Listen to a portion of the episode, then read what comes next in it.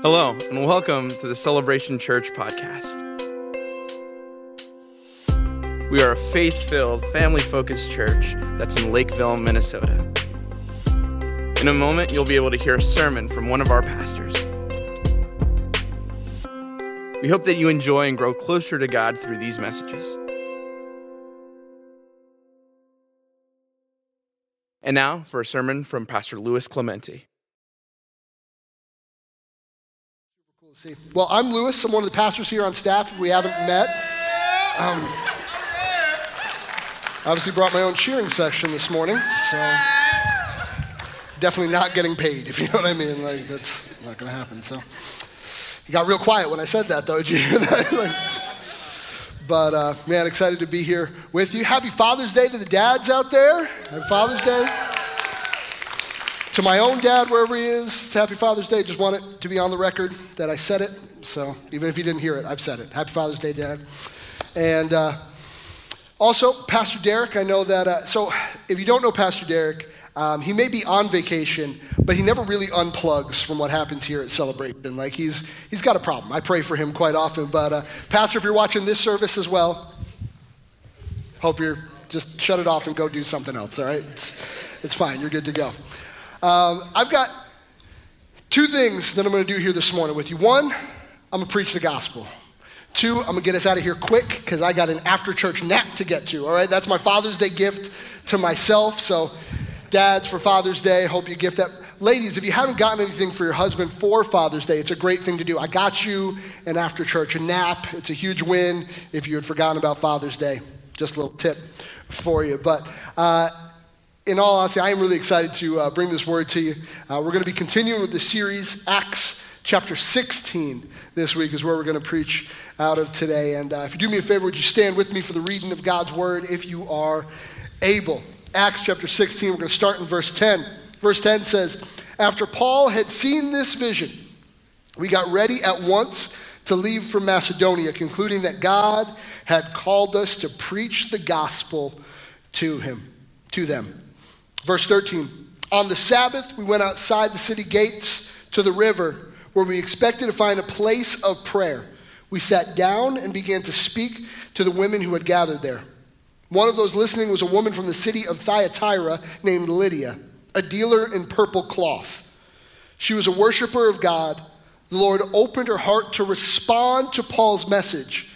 When she and the members of her household were baptized, she invited us into her home. If you consider me a believer in the Lord, she said, come and stay at my house. And she persuaded us. Verse 16 Once we were going to a place of prayer. We were met by a female slave who had a spirit by which she predicted the future. She earned a great deal of money for, the, for her owners by fortune telling. She followed Paul and the rest of us, shouting, These men are servants of the Most High God who are telling you the way to be saved. I love this verse, it's so like real. She kept it up for many days. Finally, Paul became so annoyed that he turned around and said to the Spirit, In the name of Jesus Christ, I command you to come out of her. I'm going to use that on my kids next time they're annoying to me. In the na- Just kidding, that's not. not. At that moment, the Spirit left her. When her owners realized that their hope of making money was gone, they seized Paul and Silas, dragged them into the marketplace, uh, marketplace to face the authorities. Uh, today's message, if you're looking at the notes, we're calling it Giving the Gospel. Let's pray. Heavenly Father, I thank you. I thank you for your gospel. I thank you for your word that you've called us to bring, to share. And Jesus, today I pray that we would have open ears to hear you, Holy Spirit, and how you want us to be able to follow you. Use me today to be able to bring your word. In Jesus' name we pray. Everybody said, Amen. You may be seated. Like I said, I want to talk, the title of the message is Giving the Gospel.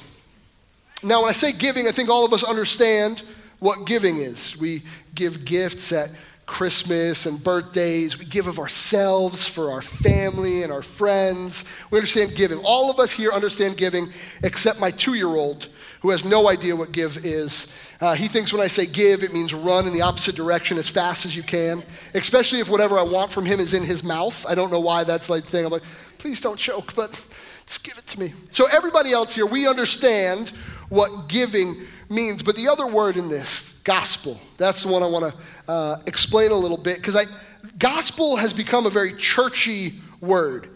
Like you're not like at like the water cooler at work, you know, using the word gospel in your normal conversation. It's a little bit of a, a weird churchy word. But what does it mean? Let's take a quick look here because for some of us, we could say gospel and be talking about the first four books of the New Testament. You know, the Gospel of Matthew, the Gospel of Mark. We could mean that.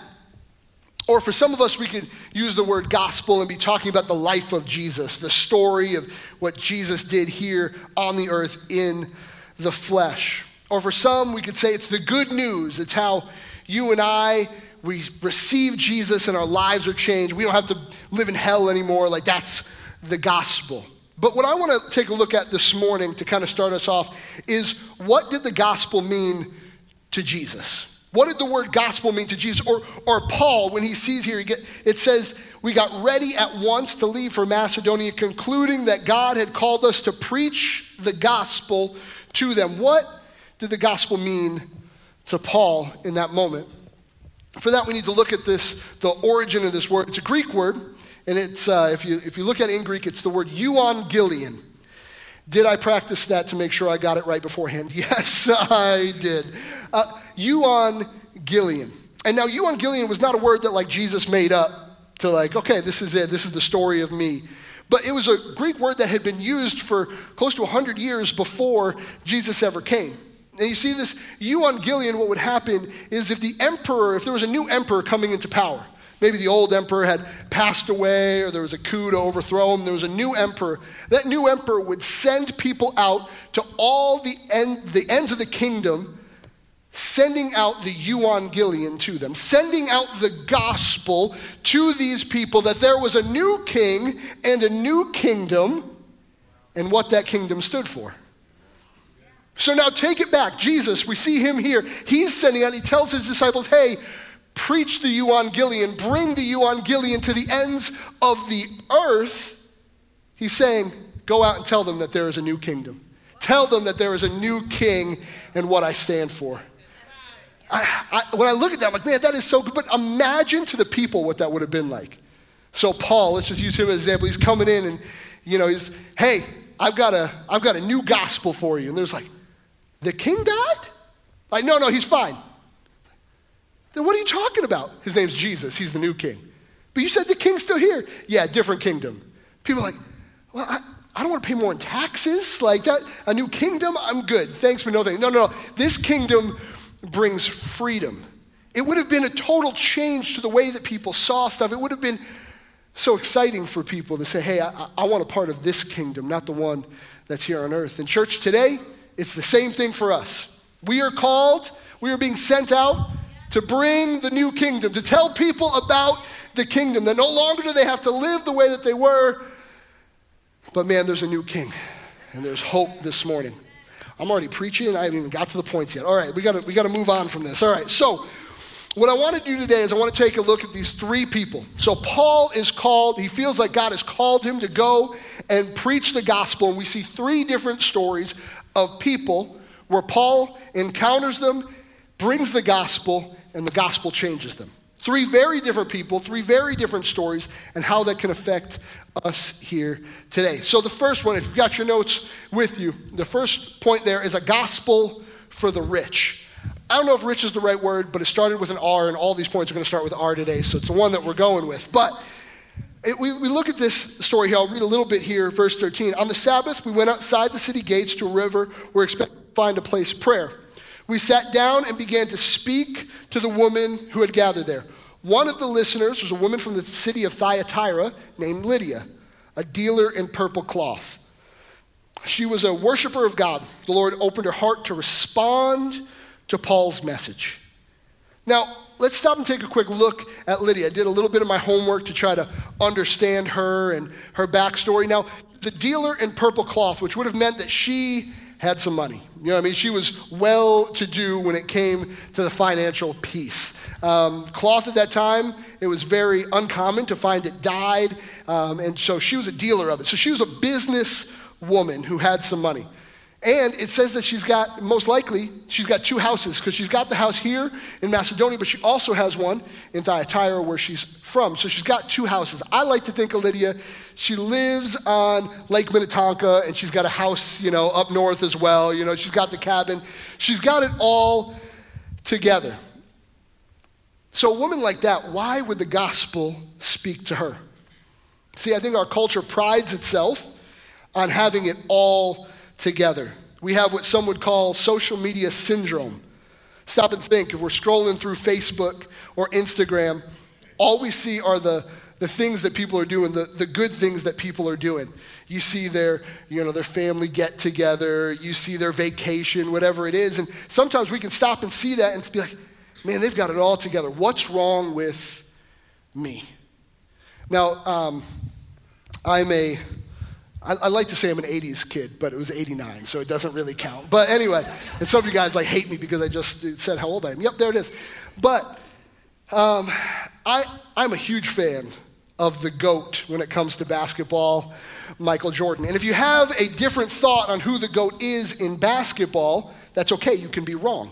But I love watching Michael Jordan highlight reels. I mean, there is just something about, I mean, he just did things that were ridiculous. The buzzer beaters, the you know, going in, like, somehow he like went through nine different guys to get to the basket. There's only five on the court. You know, it doesn't matter. Like, MJ was the man. And nowadays, if you want to go back and see anything of Michael Jordan play, it's all his highlight reels. It's all the amazing things. It's the buzzer beaters, it's the three point shots. But let me tell you, Michael didn't always have great games. He didn't always make it to the finals, but he did always win them. Um, he didn't always make it to the finals. He didn't always hit the buzzer beater. He didn't always, you know, whatever it is. He got the ball stolen from him quite often. But if all we're looking at is highlight reels, we will have no idea that Michael Jordan ever had a bad day. Church, I think when it comes to social media and these different things, we are only focusing on people's highlight reels and comparing our life to that. Church, let me just encourage you today. There are some people that you can go, even right now, I'll let you go on your phone and delete them from Facebook because you don't need it. Like, it is okay to separate yourself from that. Because, church, let me tell you, these people aren't all that they're put out to be on social media. You see, we put the best parts of our life out there for everyone to see. We show our vacations, our new cars, our nights out with friends. From the outside, it looks like we have it all together. But what if your social media showed what real life looked like? You know, like a selfie of like the 3 a.m. and your kids like thrown up in bed, and you're like, ha yeah. Or a picture of like the, the credit card statement comes in, you're like, I can't pay that. Yeah, take a photo, there you go. Woof. Or a picture of the scale with your heaviest weight. You're like, thought I'd look cute. I take it down. Might also be a sumo wrestler next week. We'll see, whatever. But we love putting our best self forward. But the truth is, all of us without Jesus are missing something. No matter how hard we try to put ourselves together, all of us, if we take time to look, try our best to do it on our own, but we'll always come up lacking. Lydia had all the things that the world around her told her that she needed. She had all the things the status, the money, all of it, but she was still looking. My wife, especially earlier in our marriage, loved puzzles. I was like, I'm enough of a puzzle, but that's fine. But um, she loved putting puzzles together. I'm talking like the big puzzles, like 10,000 piece puzzles. You know, it takes you hours to put together. And now, I, I do not have the bandwidth for that. I'm like a half an hour looking for one piece. No, thank you. I'm to flip the table and go do something else. Like, that's, I'm not with it. I'm not with it. But she would like sit there for hours and put these together. And now I found out something though puzzles are expensive if you buy them new. Like, I had no idea. I'm like, it's just a cardboard cutout. Why are we paying this much money for this? Like, I don't understand. But I found a hack. You can go to the thrift store and find them for much cheaper. But there's one small problem with thrift store puzzles. You get, you get a 10,000 piece puzzle, you start putting it together, and it's not till the very end where you realize, no, you have a 9,999 piece puzzle. Like, what, what am I doing with this? And here's the thing like, you would think, I have 9,999 pieces. I'm only missing one, but if you look at the picture, the picture is still incomplete without that one piece. Church, I'm here to tell you this morning that no matter how much of your life you have put together, if you don't have Jesus, the whole puzzle is not put together.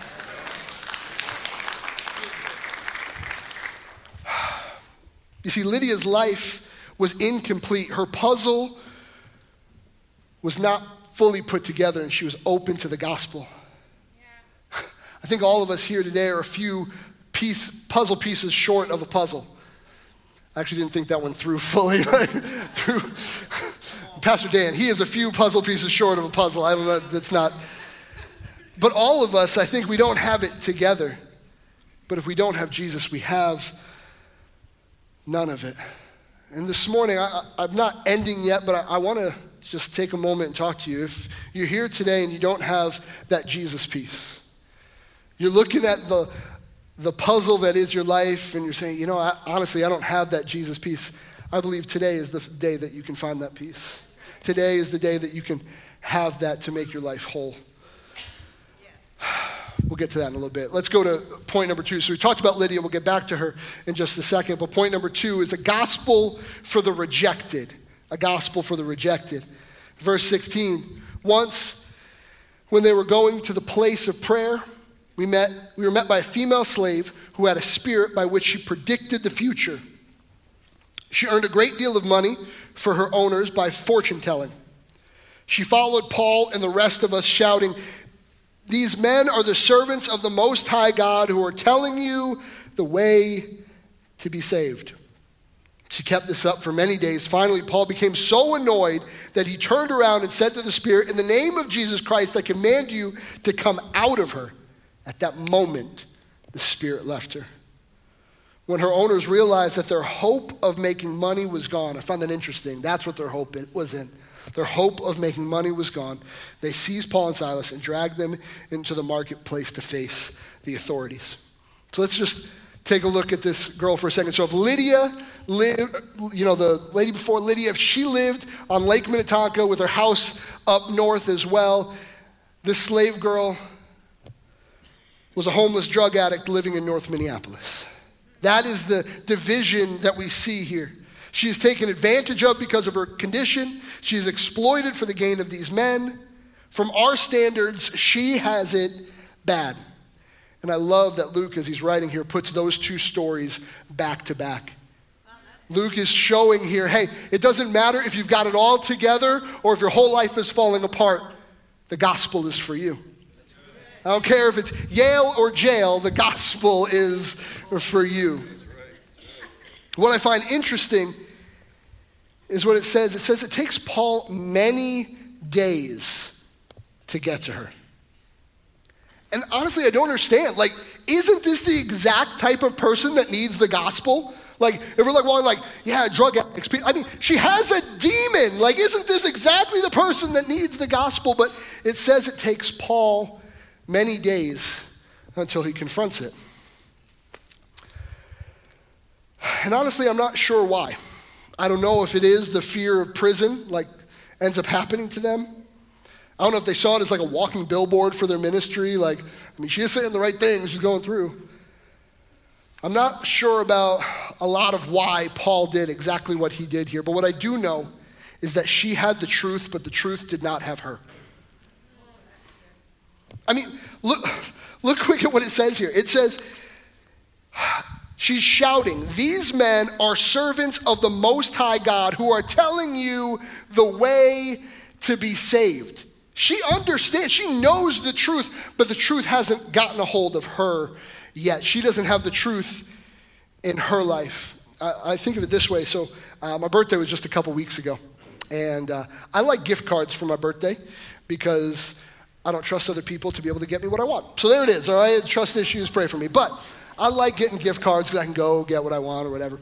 And uh, I had some friends, uh, Kevin and Jackie, they got me some, uh, they got me a gift card to Von Hanson's meat market or whatever it's called, the, the Von Hansons. Anybody else like, I'm so excited about this gift card. Like, I, have never actually been to Von Hanson's because I walked in once and I saw the prices and I'm like, I'm going back to Cub. You know what I mean? Like, that was just the, the way it was. But I have, and it's a cool looking gift card too. It's like, it's like a certificate. You know what I mean? Like, it's long, it's on paper, it's not that plastic stuff. It's, it's a good looking gift certificate. They've given it to me. I have that gift certificate. It's at home, it's on the counter. I have it. But you know what I don't have?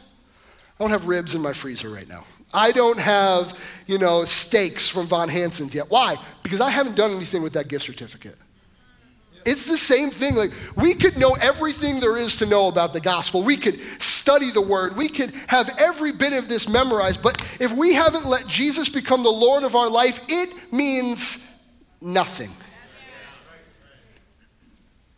And I think that's what we see with this girl here. She understands, she has some knowledge of what they're doing, but it hasn't gotten a hold of her. You see, I think Paul could have preached the gospel to her forever and nothing would have changed for her, for her.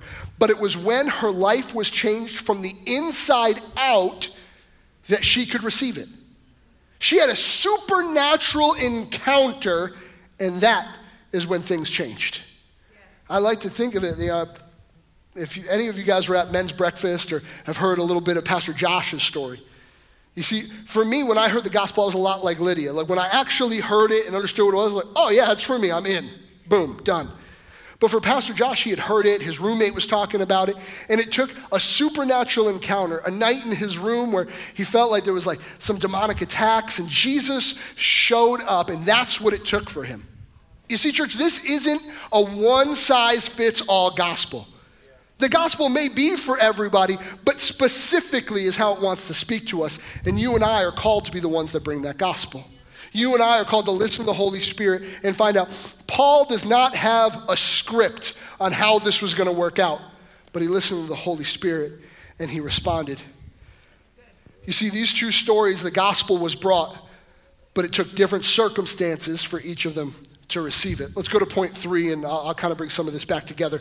A gospel for the regular, a gospel for the regular. There's probably a Metamucil joke in there, but we're going to leave it alone as of right now.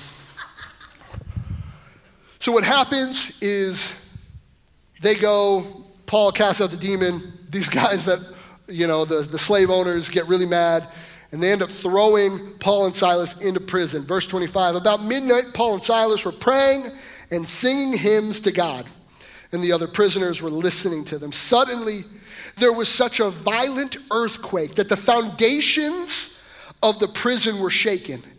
At once, all the prison doors flew open and everyone's chains came loose. The jailer woke up, and when he saw the prison doors open, he drew his sword and was about to kill himself because he thought the prisoners had escaped.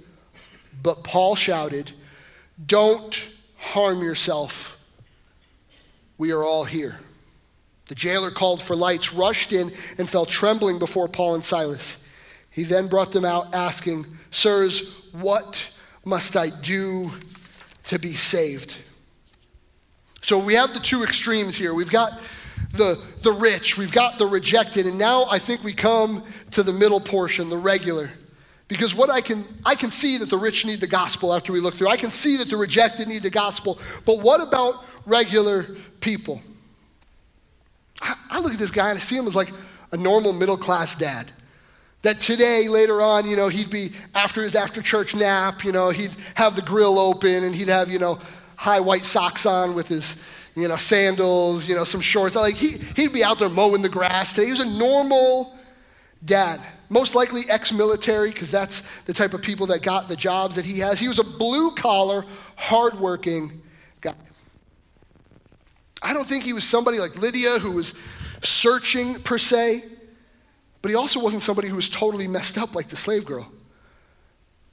I wouldn't say that he was a bad guy, like he was against the message that Paul was bringing here. He was just doing his job and doing it well. For what I can see here, he is someone who had pride in the work that he was doing. It says that when he came in, he brings them to the inner cell. He makes sure that their chains are locked. He, he, he does the thing. He stays there that night to make sure that things are done. And when I look at him, I, I kind of think to myself, man, this is guy I think, who maybe finds his identity in what he does. I think all of us, to some sort, some degree, have that. If somebody asks you, Oh, what do you do? Our mind goes to, Oh, our job, whatever it is. I, I, want my identity to be in something different. I want, like, I think it's a little bit weird though. Somebody comes like, "What do you do?" Man, I'm a son of Jesus. You know, that might be a little extreme, but you know, it's it's fine. I mean, whichever. But like, our identity, what is it found in? I think this jailer's identity was found in what he did. He did it well. He moved on. But the jailer was faced with something that did not compute for him when it came to what he know, what he knew, what he had seen before. As a jailer, if the prison doors open, the people leave. That's just the normal thing. And as I was reading through this and, and praying the other night about this passage and about the jailer, and, and you see the earthquake happen. I look down, I'm like, there's the miracle. Or you see the chains fall off, there's the miracle. But for the prison guard, that's not what he saw. That's not the thing that changed him. I think for the prison guard, like, this is an area where there would have been lots of earthquakes. Like, sure, I mean, it was bad circumstances that happened on that night and at that cellar, and the doors opened up, but I don't think that he saw that and was like, there's the miracle. But when Paul yelled out, don't harm yourself, something happened in him. I don't think he had ever seen anybody like that before. This man was different. I believe Paul practiced what he preached. When I was in uh, college, I had the opportunity to travel with a motivational speaker.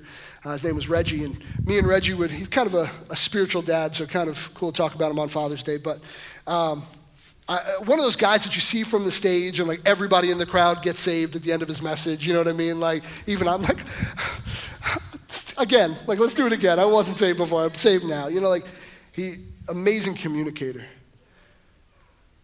But what I really, what really changed my life with Reggie wasn't the words he said from the stage, but it was the life he lived behind the stage.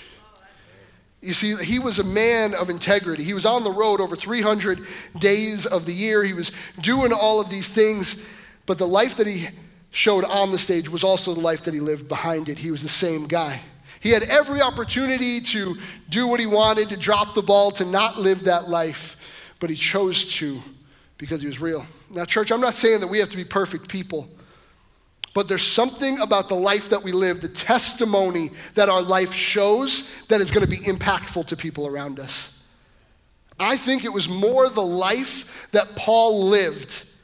Nobody was watching, it wasn't the big crowds out there. Paul should have left. I mean, like, the, the miracle had happened, right? Paul should have just got up and ran away. But he did what was right, even though it was inconvenient, and something changed in the jailer that day. Something changed when he saw a man like that. Sometimes it's how we react in a situation that speaks the most clearly to someone.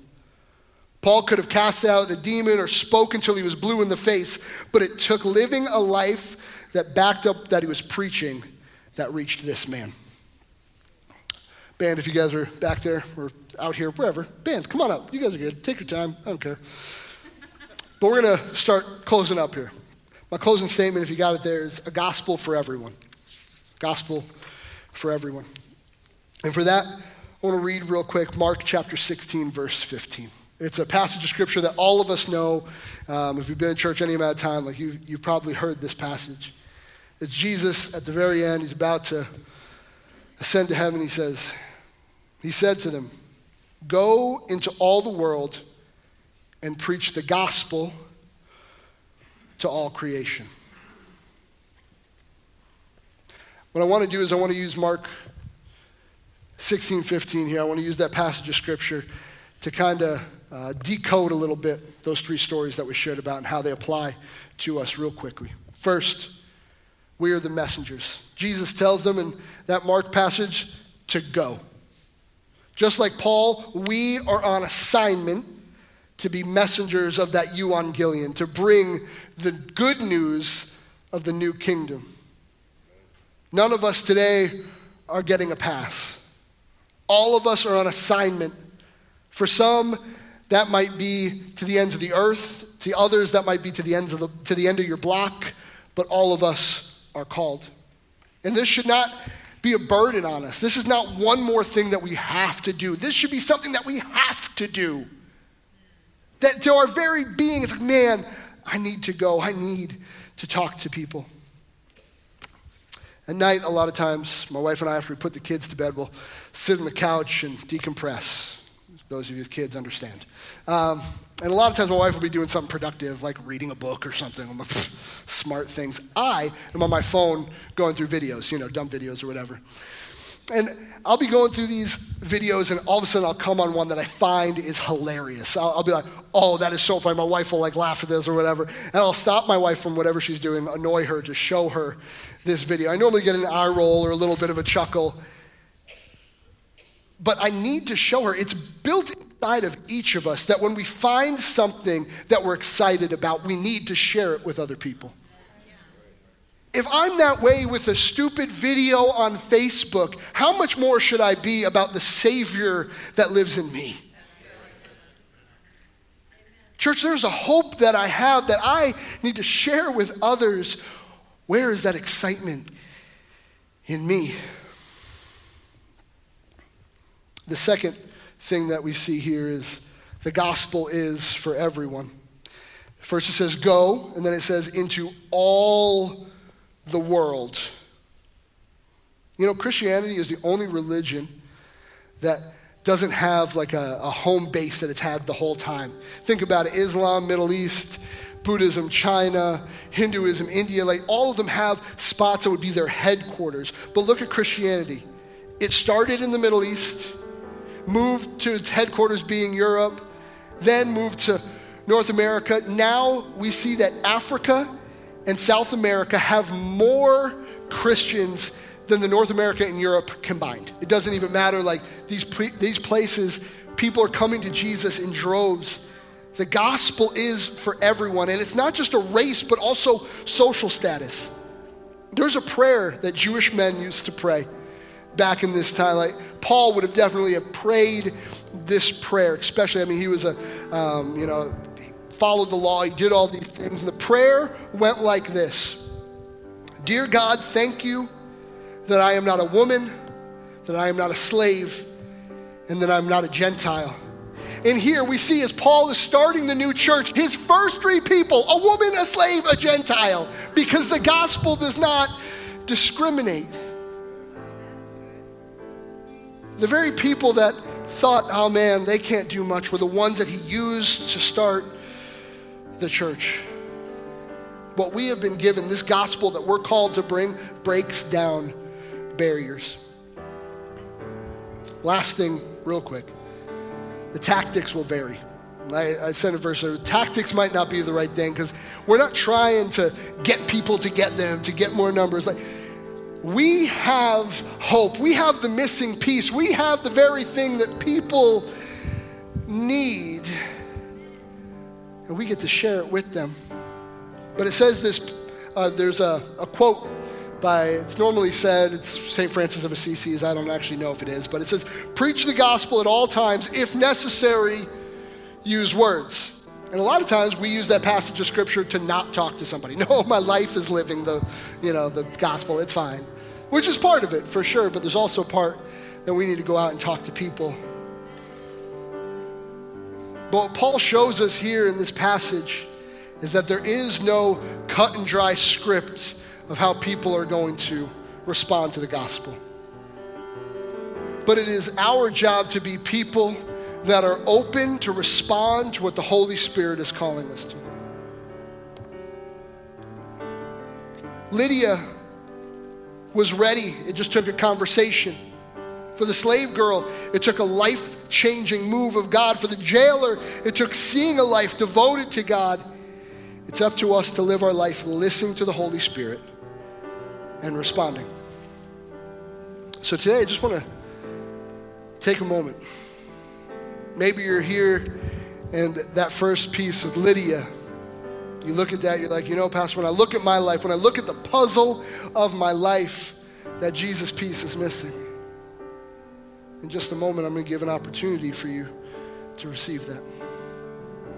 Or maybe you look at the slave girl and you see her story like, Pastor Louis, my life is a mess. I can totally relate to what's going on with her. I, I know a lot of the right things, but man, I'm not in the right place. And you want Jesus to come and be the Lord of your life. Today is the day.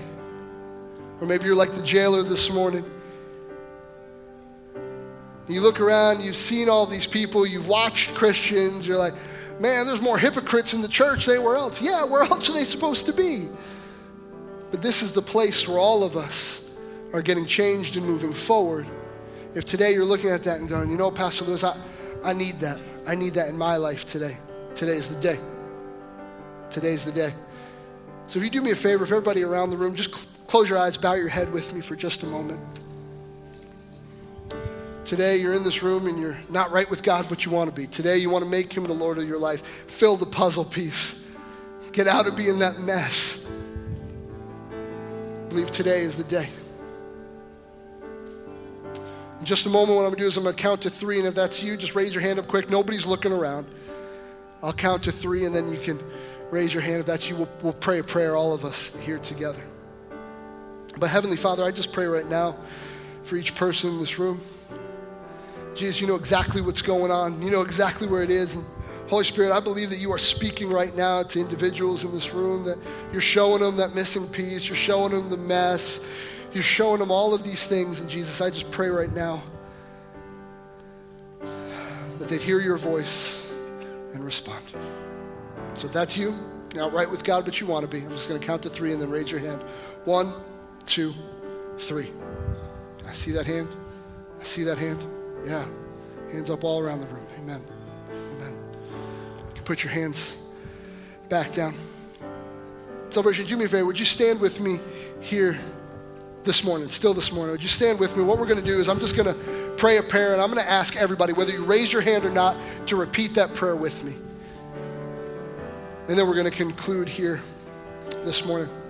But would you all repeat this with me? Say, Heavenly Father, thank you for sending your son to die for me. Today, I make Jesus the Lord of my life. Have your way, Jesus. Holy Spirit, I pray that you would speak to me so I can live for you. In Jesus' name we pray. Amen. Amen. Uh, in just a moment, if you, if you raise your hand, there's, there's some stuff that we want to do. It's nothing crazy. Pastor Josiah will kind of walk you through it in just a little bit. We got some resources for you. Want to help you. Um, not just making a decision now, but something that's lived out. But for the rest of us here today, we're on mission.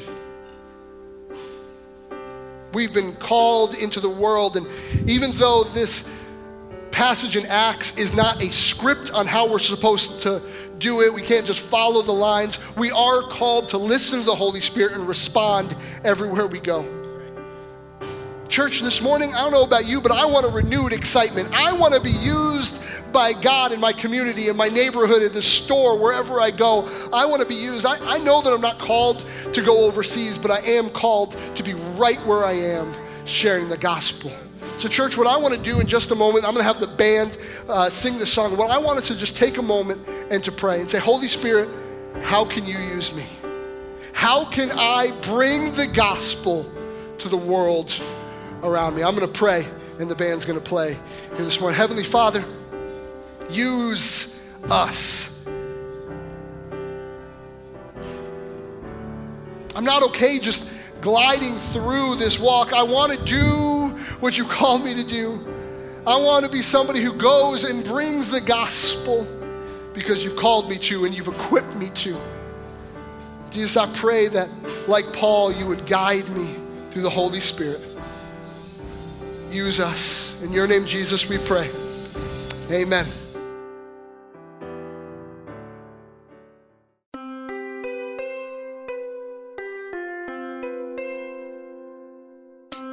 We hope that you learned something from this message and are able to apply it to your life.